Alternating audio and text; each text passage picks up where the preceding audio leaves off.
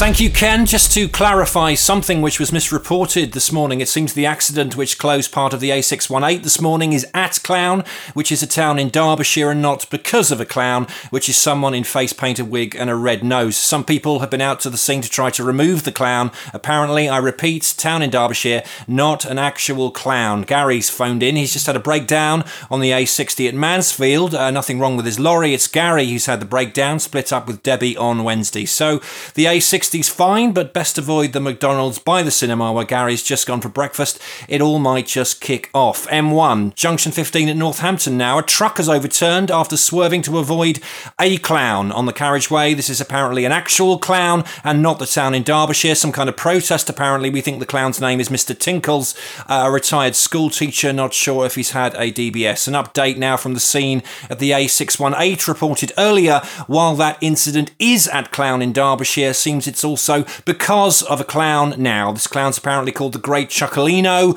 Also, some kind of protest. It looks like lots of clowns up and down the country have recently seen the film Joker, the one with Joaquin Phoenix, and they're copycatting the final scene where lots of people in clown masks take to the streets in protest. So, to repeat, A618 closed at Clowne because of a clown now. A243 at Leatherhead closed, clowns on the carriageway. M54 near Telford, more clowns. Road closed, police and fire engines arriving at the scene as are some jugglers, a lion tamer, and a family of dwarfs in leotards swinging happily from trapezes. A32 Gosport closed, Clowns, M90 Dunfermline closed, Clowns. Back at the A60 now in Mansfield. Roads are fine, but a big fight at the McDonald's apparently involving Gary, who we mentioned earlier. It's okay, he said sorry, he's now openly weeping in the car park. A clown's just been arrested outside the McDonald's, though. Uh, not a protester in this case, just an employee. At the M15 now, following an investigation investigation, no evidence found of any Russian interference in our democratic process.